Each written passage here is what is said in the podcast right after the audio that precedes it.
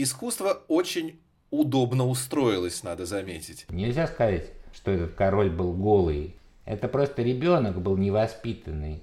Из таких споров люди выходят, судя по виду, довольно искусанными, да. Почему-то искусство захотело стать религией. Катарсические слезы брызнули у вас из глаз. Гениально. Твоя последняя манга. Здравствуйте, друзья, читатели журнала и слушатели подкастов джи кью. В непрямом эфире вновь выпуск подкаста «Культурный злой». У большого и красивого микрофона, жаль, вы его не видите, шеф-редактор журнала джи кью Дмитрий А. Быков. Вот какая история. Мы в этом подкасте постоянно разговариваем с представителями культуры. У нас были и писатели, и актеры, и музыканты. Не было пока только художника. И начало лета – лучший повод эту ситуацию исправить, поэтому сегодня у нас в гостях лукавый абсурдист, психоделический реалист, художник и писатель Павел Пепперштейн. Здравствуйте, Павел. Здравствуйте, приветствую. А, на самом деле, а, лето не единственный повод. А, на прошлой неделе произошла довольно громкая история, касающаяся изобразительного искусства. А, в день... юбилей любимого в соцсетях поэта Иосифа Бродского в Петербурге, э, если вы слышали, Павел, было закрашено его изображение на одной из стен. Ну вот такая, да, история. Была, была его э, такое, э, типа, фотографическое изображение, нанесено на стену, э, и вначале со... его закрасили. Вначале сообщалось, будто это власти, да, душит прекрасный стрит-арт, как обычно бывает. А затем объявили, что это вовсе не арт, а проект некоего бизнесмена Олега Лукьянова, который давно уже заклеивает город репродукциями картин, включая работы Никаса Сафронова. И жалеть тут не о чем. Ну вот снова зажегся древний спор, искусство это или не искусство. Вот вы, Павел, как сами считаете? Закрашенный Бродский, даже если он был не нарисован, да, условно говоря, кропотливыми руками художника, а это перенесен, это было и перенесенное на стену изображение. Вот это искусство или не искусство, или что-то еще? Ну, я всегда к этой проблеме относился, можно сказать, бюрократически. То, что заявлено в качестве искусства, то, что каким-то образом функционирует в качестве искусства, оно, видимо, и искусством и является. А говорить о том, что такое, например, настоящее или не настоящее искусство, я в этом особого смысла не вижу. Ну, все, что, короче говоря, как-то названо определенным именем, в данном случае воспримем слово искусство как имя. Да. Вот, оно как бы им является. Ну вот, смотрите, какая история. Вот заходит э, человек, э, неискушенный, неиспорченный, можно сказать, дискурсом, э, заходит куда-нибудь в соцсети, видит. С одной стороны, его одна часть френдов кричит: вот э, это искусство замазали гады, значит, своей э, половой краской. А другие говорят: да это же, это же кич, какое-то искусство, зачем, зачем оно нужно, правильно, что замазали. Что думать человеку-то, как ему, кому прибиться-то? Ну, это на усмотрение самого человека. Вот вы употребили слово «неискушенный». Это слово имеет непосредственное отношение к русскому слову «искусство», потому что, собственно, искусство как бы возникает из некой иску- искушенности. Это так. И поэтому неискушенный человек, он, конечно, может немного заблудиться в этом смысле, потому что мы все находимся в языке. Это наш любимый прекрасный русский язык, поэтому слово «искусство», оно никогда как бы от этих значений не сможет полностью освободиться, да и, видимо, не нужно. В нем присутствует и момент искуса, искушения, и в то же время момент пройденности этого искушения, преодоления этого искушения, то есть это именно то, что называется искушенностью. Вот. Ну и, конечно, при этом возникают какие-то дополнительные коннотации со словом «кусать», искусать. Поэтому в искусстве довольно много, как бы, к сожалению, присутствует каких-то вот этих кусательных моментов, кто-то кого-то кусает. Из таких споров люди выходят, судя по виду, довольно искусными. Достаточно искусными, да. А, собственно, зачем это им нужно, вот, конечно, непонятно, потому что, по сути, мне совершенно не ясна логика данного конфликта. Кто-то нарисовал Бродского, а кто-то зачем-то его замазал. Зачем это все происходит, и трудно сказать. Нет, ну, конечно, если Бродский был красивый, я просто не видел фотографии, изображения. Если... Он там красивый, с отлетевшим на бок галстуком. Да, но это, конечно же, в таком случае очень печально, что его замазали. Может быть, он мог бы... Да. Мог бы дальше там э, им размахивать этим галстуком. Да. Но э, в целом, вы считаете, хорошо, если э, переключиться с этой истории как-то м- масштабно, э, вы считаете, стрит-арт э, это, в принципе, искусство? Ну, конечно. Конечно. Ясное дело, а как же еще? А что? Конечно. Что же это еще? Там же все-таки слово арт. А, к, кстати, к упомянутому Никасу у вас какое отношение? А, ну, достаточно такое... не вполне осведомленная, как бы, но какие-то репродукции я видел, это тоже, как бы, ну, естественно, своего рода что-то невероятно прекрасное и восхитительное. Своего рода. Тут надо, как бы, найти ключ, как и ко всему, как и ко всему прочему, как бы, и, естественно, произведением Никаса Сафронова. Если найти определенный ключ, то, как бы, можно там найти немало наслаждений, но не для... Надо ли искать этот ключ? Вот э, какой, э, конечно, встает вопрос. Вернемся к стрит-арту, Павел. Э, как вы думаете, э, не идем ли мы, в принципе, к тому, что все изобразительное искусство в итоге э, вылезет из музеев и галерей куда-то наружу, на улице, а музеи и галереи превратятся в такие огромные оцифрованные запасники? Mm-hmm. Не знаю, это сложный довольно вопрос, не, не будем впадать в какое-то предсказательство и предвещение будущего, но в данном случае, как бы, мы имели период, предшествующий вот сейчас, вот специальной ситуации, которая возникла в этот период... Это вы называете пандемией, да? да, да, да вот специ... ситуация. Это... Специальная ситуация, которая это возникла. Специфическая Павел ситуация. А до этого, как бы, конечно, мы видели довольно последовательное такое движение к, со стороны искусства, современного искусства, к попытке овладеть позицией новой религии некой. Соответственно, музеям, галереям подспудно присваивался какой-то новый культовый такой статус. И э, теперь, как это все будет изменяться уже в свете пандемии, очень сложно сказать, но поползновение э, довольно мощное, интернациональное, всеобщее. Почему-то искусство захотело стать религией, и, и зачем? Э, оно, оно достаточно долго обслуживало потребности религии. А, mm-hmm. И каким-то образом таки, оно стало каким-то восставшим слугой, слугой, который хочет эм, заполучить место своего господина. Это, это мне напоминает прекрасный такой фильм «Толеранс», э, французский фильм какой-то восьмидесятых, по-моему, годов, где повествуется об усадьбе, где живет некий вельможа. Но, но происходит французская революция, собственно говоря, и приезжает специальная такая переездная гильотина, которая гильотинизирует вельможу, но при этом, как бы, э, назначается повар этого вельможи на место вельможи. И вот, в общем-то, как бы... А, а вельможа был гурманом, да. И тут, как бы, вот такая разыгрывается ситуация, что вот этот повар, как бы, становится хозяином этого, этой усадьбы, этого имения, и, собственно говоря, имитирует повадки вельможи. Соответственно, вот мы видели перед пандемией вот эту вот ситуацию, что искусство пыталось встроиться вот в эту новую роль, роль, как бы, новой религии, занять место вельможи, но при этом...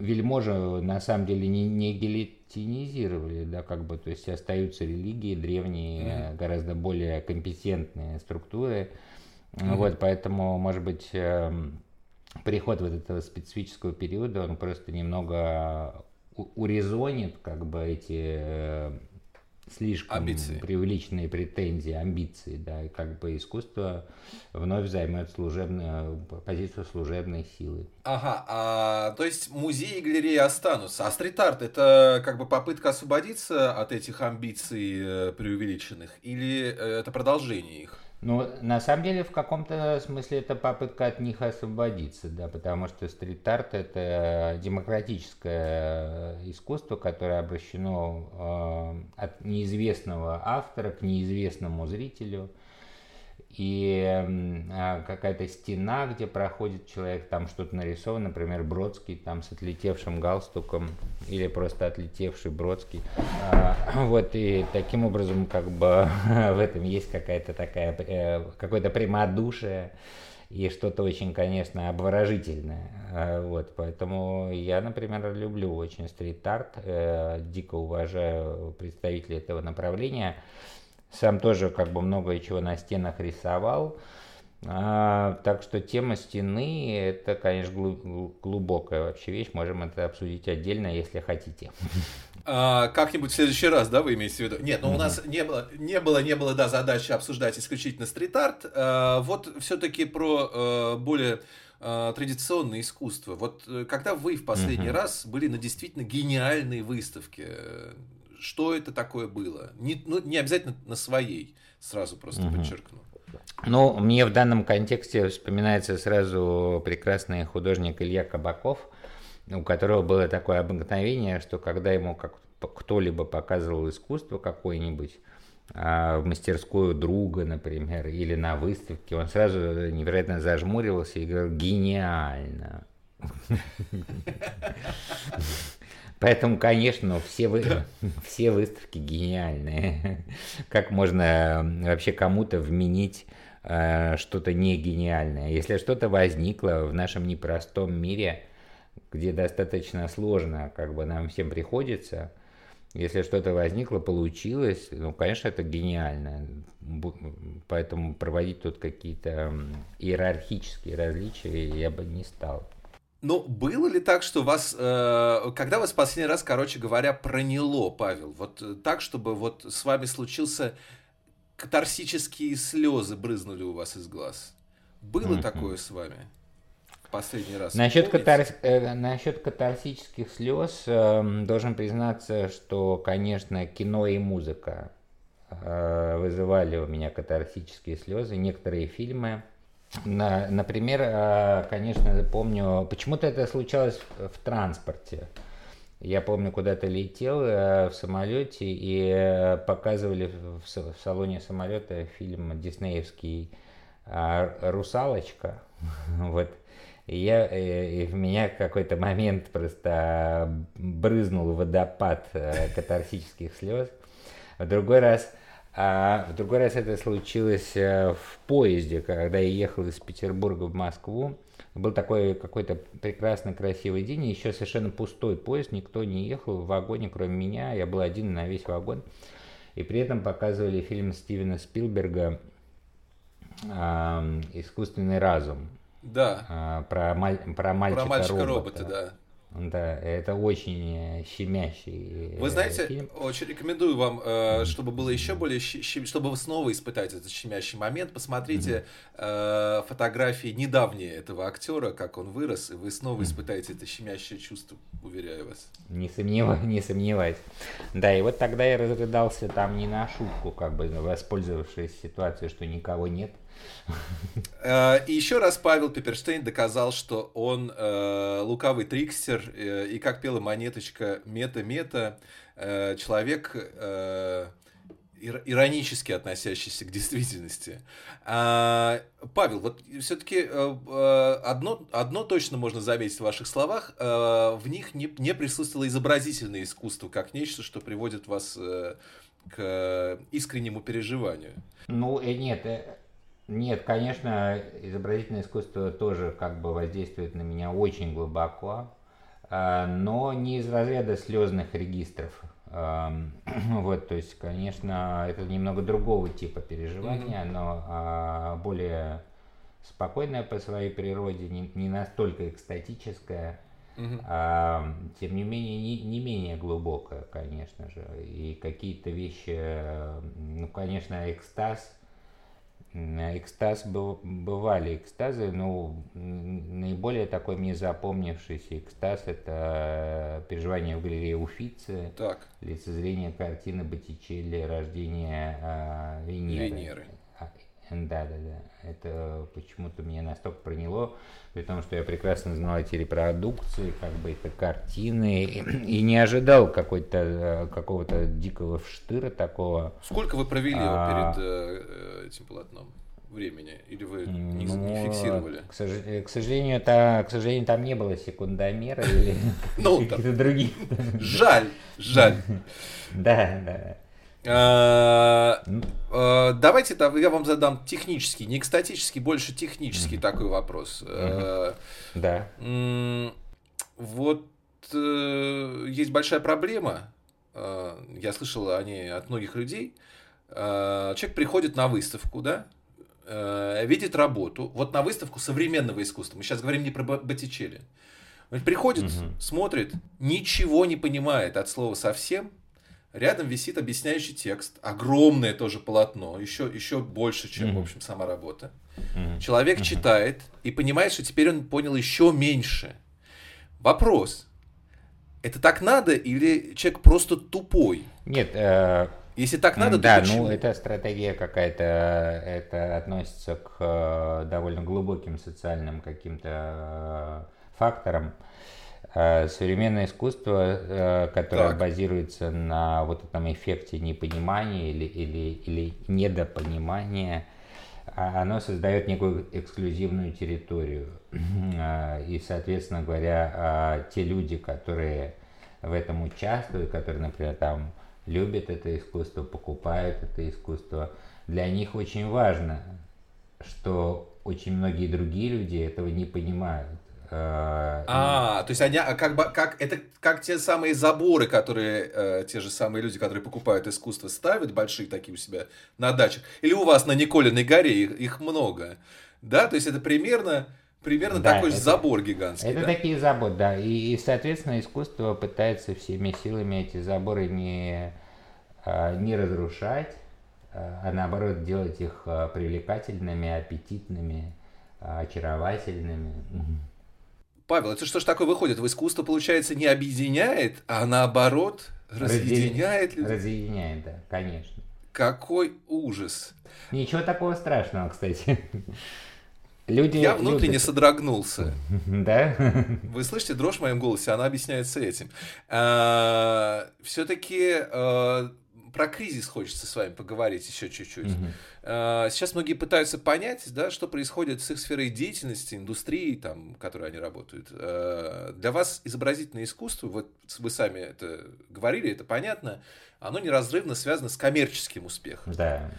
Mm-hmm. Ну, расскажите, пожалуйста, что происходит в этой сфере с вашей точки зрения? Что ждет ее? Что там с коммерческим успехом? Как? Как теперь-то? Мне кажется, ну, пока что ничего так толком особо не понятно, но мне кажется, что искусство своей такой дразнящей природой, оно продолжает людей очень сильно привлекать и что-то как бы обещать, и при этом главное, что обещается что-то совершенно неопределенное. То есть вроде бы не обещается там спасение там, или что-то такое, а просто что-то обещается, а что неизвестно.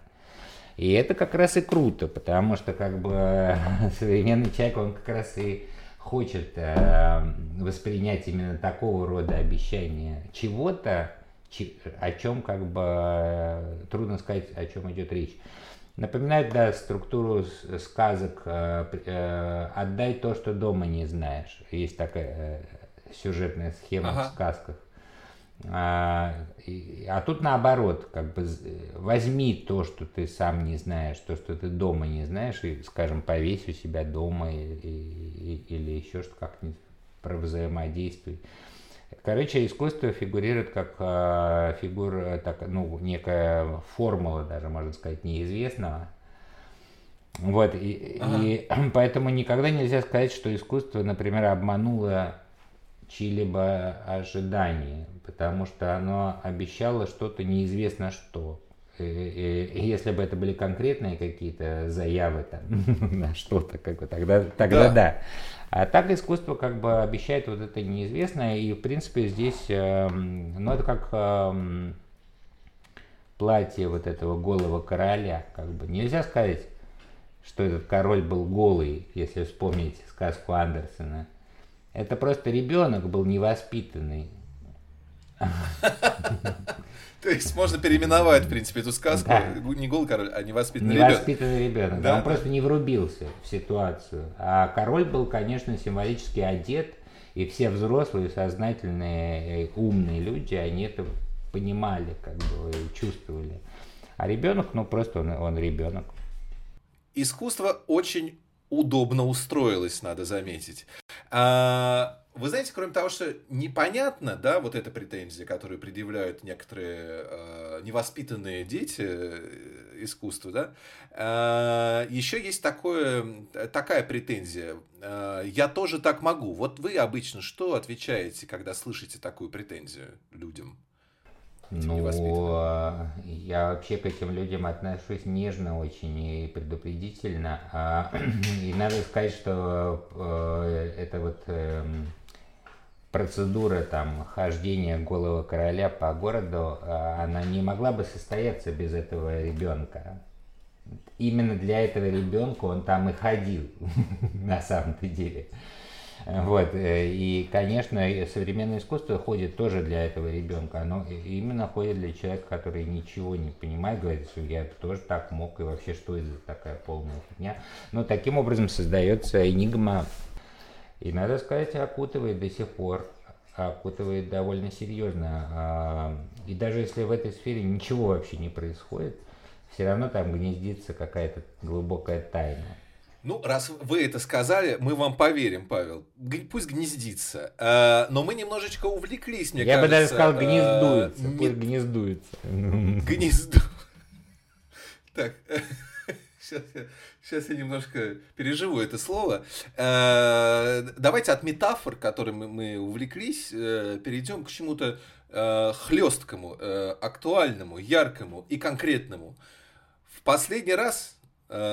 Большие споры вокруг искусства и по его поводу велись вокруг фигуры Петра Павленского, да? Ну, в таком общественном поле, которое привлекало людей вообще, которые не имели никакого отношения к искусству. Сегодня все чаще звучит мнение, будто он, Павел, окончательно пересек границу между художественным и политическим, и это привело его к творческому банкротству. Вот вы... Павел, об этом что думаете?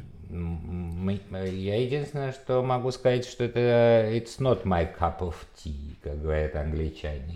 Это мне лично соверш... совершенно неинтересно, но это, но это не значит, что это неценное произведение или что. Время покажет. А, ага. Если, например, какой-нибудь... Ну, вот некоторые думают, что уже показывает. Нет, еще ждать, еще надо подождать, да, чуть-чуть? Еще лет сто, наверное, вот так. Не знаю, как бы, время может показать быстро, время может показать медленно, но в любом случае человек, конечно, артистичный, и какие-то, может быть, касания как бы были сделаны, но как бы это работа в таком поле, которое, которое, мне кажется... Ну, парадоксальным образом, как бы слишком обеспеченным, потому что э, закон любого государства – это машина. Он действует автоматически. Соответственно, если человек работает вот с, с такого рода провокациями, то э, у него получается некая гарантированная реакция. Потому что он знает. Он запускает механизм просто, да? Он нажимает на кнопочку. Конечно, да. Он заранее знает, как работает этот механизм. И, и делает он для того, чтобы показать просто, вот, ребята, смотрите, какой у вас здесь механизм да, образовался. Да, он показывает механизм. Какая у вас но... сочленение шестеренок. Но мы и так как бы вроде бы знаем, как этот механизм более-менее устроен. Вот. Ну, вот, и, вот и, соответственно, как бы... Да, очень сложно сказать, но как бы время может обнаружить во всем этом какой-то второй план, которого мы просто сейчас не видим. И если этот план обнаружится, это уже зависит от других авторов. Если, например, какой-нибудь э, тонкий, там, замечательный писатель или философ э, посвятит творчеству Павленского, например, какую-нибудь замечательную книгу, как бы, то это, естественно, даст э, этому всему нов... новый, новый, новый план. план, конечно. Мы все помним, мы все вот здесь собравшиеся, и, надеюсь, слушатели тоже, как э, в двухтысячных современное искусство оказалось на пике бешеной просто популярности. Люди выкладывали страшные деньги за картины там, Виноградова, Дубосарского, за скульптуры Джеффа Кунса и так далее. Остается ли, такой вопрос, современное искусство вот на пике этой моды в мире э, сейчас? И кто сейчас в нем самый модный? Короче, кого покупать? Наверное, это вопрос не совсем ко мне. Это больше вопрос э, к людям, которые профессионально задействованы в сфере арт-бизнеса.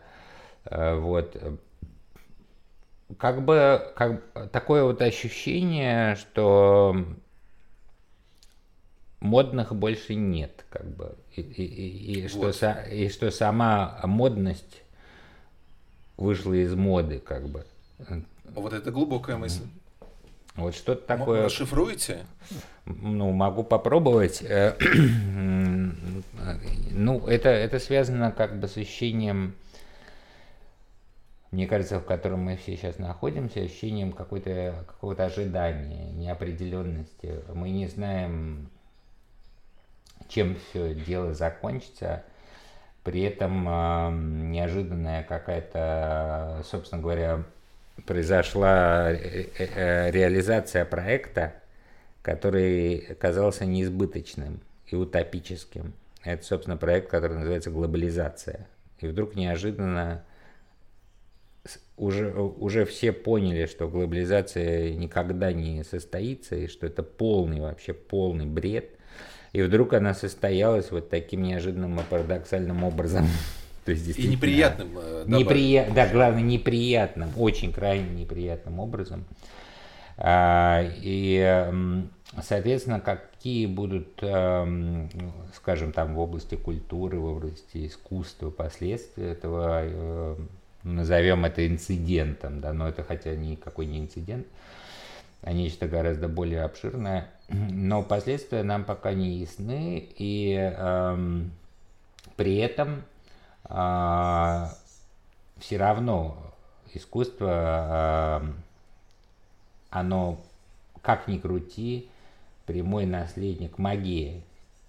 И кому, как ни к магам, обращаться в таких ситуациях, да? Хорошо завернули вы, Павел, хорошо, мне нравится. А где сейчас, э, по-вашему, э, слышится самое громкое биение современного искусства, вот географически, территориально?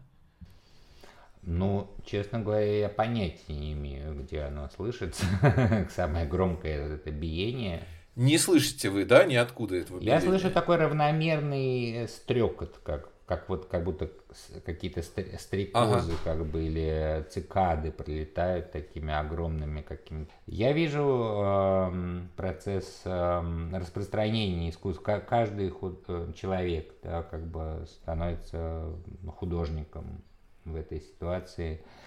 Э, и как бы понятно, что все люди очень талантливые. Это вообще свойство человеческих существ. Люди очень... Дорогие слушатели, оцените, как сложно вы, вы, вы, вывести на конкретику Павла. Просто вот это практически невозможно. Все люди очень талантливы. Хорошо. Я был, хорошо, я был хорошо. бы рад вам какую-то конкретику предоставить, но не хочу показаться некомпетентным. Ладно, ладно. Ну, давайте я еще, еще один заход попробую. Ну, вот мировые художники, ладно. Мир показал свое банкротство какое-то. Понятно. А российский какой-нибудь есть? Ну, пусть не модный, главный российский, по-вашему, художник. Ну, мне кажется, это немного слишком монархично, как бы, рассуждать в таких терминах. Да, мы все-таки живем в эпоху довольно размытых очертаний. Поэтому о каком, собственно, главном художнике можно говорить? Нет, конечно, никакого, никакого нет главного российского художника, не, не, нет, и, и, и не может быть. Вот э, э, Павел, который не любил, не любил называть фамилии. А я напомню слушателям, что они оказались прямо посреди подкаста «Культурный злой», в котором я, шеф-редактор журнала джи кью Дмитрий А. Быков, обра- общаюсь с писателем, художником, мифогенным существом и проворным триксером Павлом Пепперштейном. Павел, давайте продолжим в этот пасмурный денек говорить на согревающую всех нас тему о деньгах. Или о деньгах. О бабле. О бабле, давайте, да. Там уже нет вопроса, где ставить ударение. Но вы богатый художник, Павел. Да не то чтобы, если сравнить там с какими-то западными коллегами, это, конечно, я не супер богатый. Ну, как российский художник, вы богатый художник, да, тогда, если не сравнивать с западными коллегами. Какими предметами роскоши вы себя окружаете? Можете перечислить? Ну, вот, да вроде никакими. Куда же вы, куда же вы деваете все деньги, Павел? Ну, они просто сами, как бы, по закону денег куда-то. Наверное, мне, э, мне кажется, вы преувеличиваете мое богатство. Я... Ну, не знаю, не знаю. Ну, не всякий художник все-таки живет на Николиной горе, да? Я, кстати, бывал там, место живописное, но вы все-таки не пейзажист. Вам оно как-то помогает в смысле вдохновения творческого? Ну, конечно, да, это прекрасное место, волшебное. Кстати говоря, художников здесь живет очень много. И далеко не все богатые, я тоже не очень богатый, э, вот, а вполне, вполне такой умеренный э, гражданин. Умеренный гражданин, Павел Пепперштейн, хорошо. Это хорошее определение. Вот по поводу определений. В общественном сознании закрепились какие-то образы, да, художника и писателя, кстати, тоже, как персонажей, которые ведут то, что называется богемной жизнью. Беспробудное пьянство, там, беспорядочные половые связи, сон до вечера и так далее. А у вас как с богемной жизнью, Павел? Ну, это все большое, естественно, преувеличение какое-то.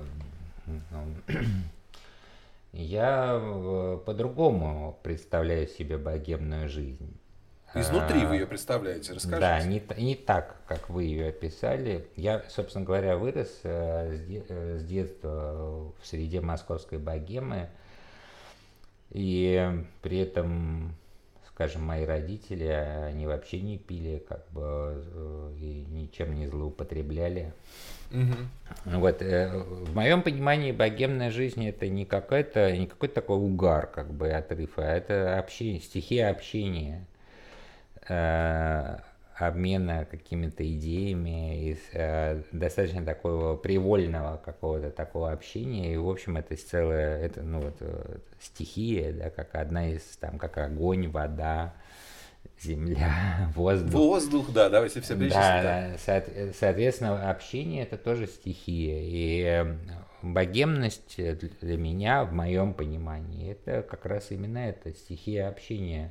Угу. Общение, которое происходит ни для чего, ни, ни по каким делам, ни, ни, ни для каких конкретных целей. Это как раз и есть та самая роскошь, да, про которую писал, кажется, Тургенев. Да, это, и это и есть, собственно, роскошь, да, как бы, поэтому, собственно, вот для такого типа людей, как я, это, это, наверное, очень важно.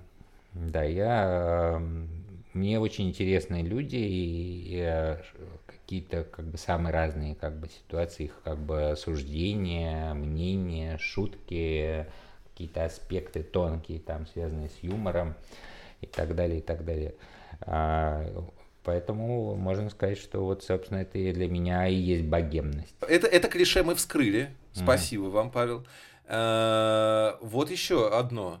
Вот известно, что многие известные художники основывали свои мастерские и целые школы, да, где подмастерья делали за них почти всю работу, а те лишь там завершали дело парой мазков и ставили подпись свою. Вот вы уже давно известный, заслуженный, можно сказать, художник. Признайтесь, вы так же делаете? Я тоже работаю с, с ассистентами, но для меня, возвращаясь к предыдущему моменту как бы это тоже э, стихия общения, дружбы, э, то есть э, все это, и это, собственно, ради общения и происходит на самом-то деле. Так э, Павел отвечает, когда они спрашивают, где э, гонорар. Павел, вы гедонист, я понял, вы гедонист больше, да? Давайте, давайте тогда поговорим про вашу писательскую сторону, так сказать. Я не, не устаю напоминать нашим слушателям, что вы и художник, и писатель, да? Вот в русском языке процесс производства или творения картины текстов называется одним словом – писать, да? Для вас, когда вы творите как художник или как писатель, это два разных состояния или что-то есть в них общее?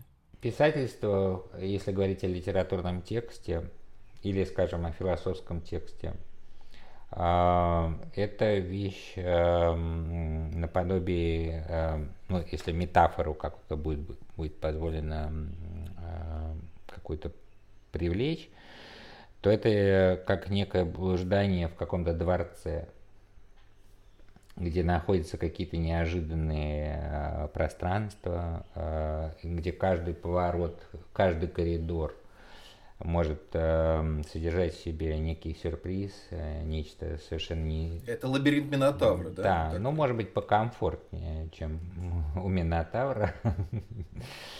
Вот.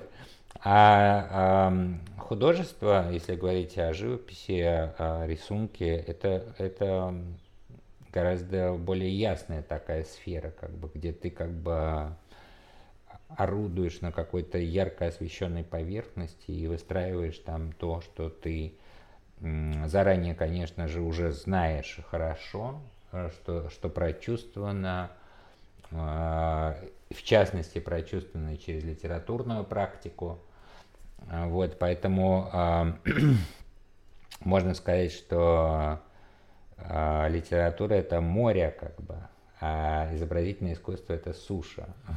Вот это хорошо, Там, это ярко. Ярко освещенная, да. ярко освещенная суша. А в две тысячи седьмом году вы, если я не ошибаюсь, да, я тогда еще не работал, но вы стали лауреатом премии джи кью в номинации «Писатель года». Во-первых, храните ли вы все еще ту награду?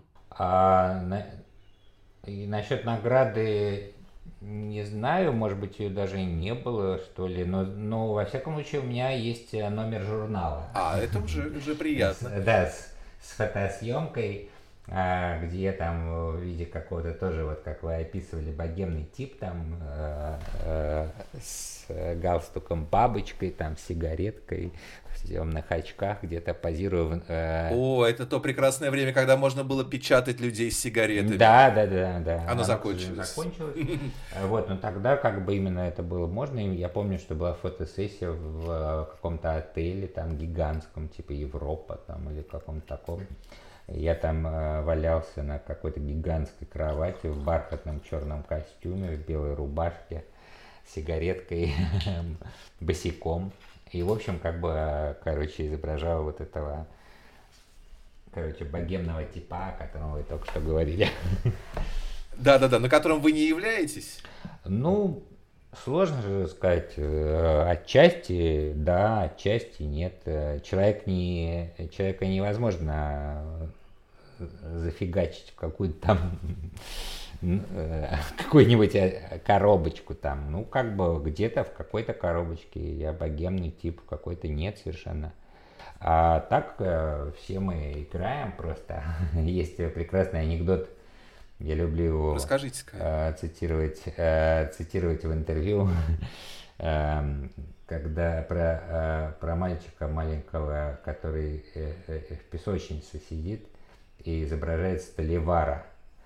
И он приваривает какой-то веткой, там нашел какую-то ветку, но представляет себе, что это сварочная структура, и при этом напялил на голову картонную коробку, в которой он сделал прорезь как бы для глаз. И вроде бы так сосредоточенно приваривает какой-то край песочницы к другому краю песочницы, а сбоку сидит дядя-извращенец на лавочке. Так. И в какой-то момент подсаживается к мальчику и говорит: «Мальчик, ты знаешь, что такое оргазм?» Мальчик говорит: «Нет». Дядя, не знаю, нет, и продолжает приваривать. Мальчик, а ты знаешь, что такое эякуляция? Нет, дядя, не знаю. Продолжает приваривать, как бы шипить, там изображать искры какие-то. Мальчик, а ты знаешь, что такое вообще секс? Дядя, тут мальчика уже лопается терпение, он сдвигает эту маску. Дядя, поймите, я не настоящий сталевар, я играю. О, Господи. Прекрасно, спасибо, Павел. Задам вам последний вопрос, наверное. Так вот, закольцевав, чтобы к искусству, да, мы часто слышим о подделках в искусстве, а вас когда-нибудь подделывали? Я что-то не в курсе. Может быть, и да. А вы были бы рады, если бы узнали, что вас подделывают? Да не очень, нет, не был бы. Почему? Почему? Разве это не значило бы, что вот вы достигли такого успеха, что делают подделки под Пепперштейна? Ну, не знаю, мне кажется, это все равно как-то обломно было бы. То есть не очень... Вот так вот, да? Не особенно бы обрадовало, честно говоря. Уж не знаю почему. Ладно, не буду вас мучить. И пос... Ладно, задам еще действительно последний вопрос, да, к нашему разговору про вот этого сибаритствующего человека с сигареткой. Он, наверное, из него проистекает. Вот у вас в июньском номере Vogue, журнала Vogue, вышел ваш рассказ. Вы в нем называете наряды и платья слизью. Довольно, что смело, да. А у вас вообще какие лично у вас отношения с модой, Павел? Обожаю одежду, моду, и в данном случае слово «слизь» как бы... Там, там же речь идет не просто вы, вы употребили только одну, одну а часть. Я вывел из контекста, да, конечно. Это спасительная слизь. Да, которая всех как бы обволакивает, собственно говоря, и спасает. Это очень важно. Речь идет о спасении. Да, одежда, да, она нас, она нас хранит, она нас спасает, создает какую-то волшебность нашего существования. Поэтому как бы я всегда хотел быть фэшн-дизайнером. Я, ну, чуть-чуть им немножечко стал, как бы, но опять в рамках сталевара, как бы. Вот. Ну, ну, ну и да, нет, ну в этом рассказе, кстати, коллективно написанный рассказ, а он не, не только лишь мой, как бы мы его писали вот с друзьями, а, это тоже очень важно, я очень люблю... Снова соавторство. Да, я очень люблю соавторство, обожаю какое-то сотворчество, находить близких по духу людей, друзей, с которыми можно что-то делать совместно. Вот. И в данном случае, на мой взгляд, этот роман, как, тьфу, этот не, не роман, а рассказ, он как раз ценен именно вот этим моментом, как бы такой коллективной импровизации. Ну, вот. Ну и, соответственно, там картинки, все такое, как бы, ну, на самом деле, глубочайшее, без лишней скромности скажу, повествование, микроповествование, о котором можно написать двадцать пять или, наверное, лучше двадцать восемь комментирующих каких-то текстов. Да, действительно, без лишней скромности. Ну, я проникся. Павел, спасибо большое. Напомню нашим слушателям, что, как сказал Павел Пепперштейн, нас спасет искусство, мода, дружба и любовь. И слизь. Я прав. И слизь, конечно же. Ура! Ура, слизи! Всего доброго. Спасибо большое, Павел. Это было классно. Спасибо. Это было классно. Спасибо, очень рад.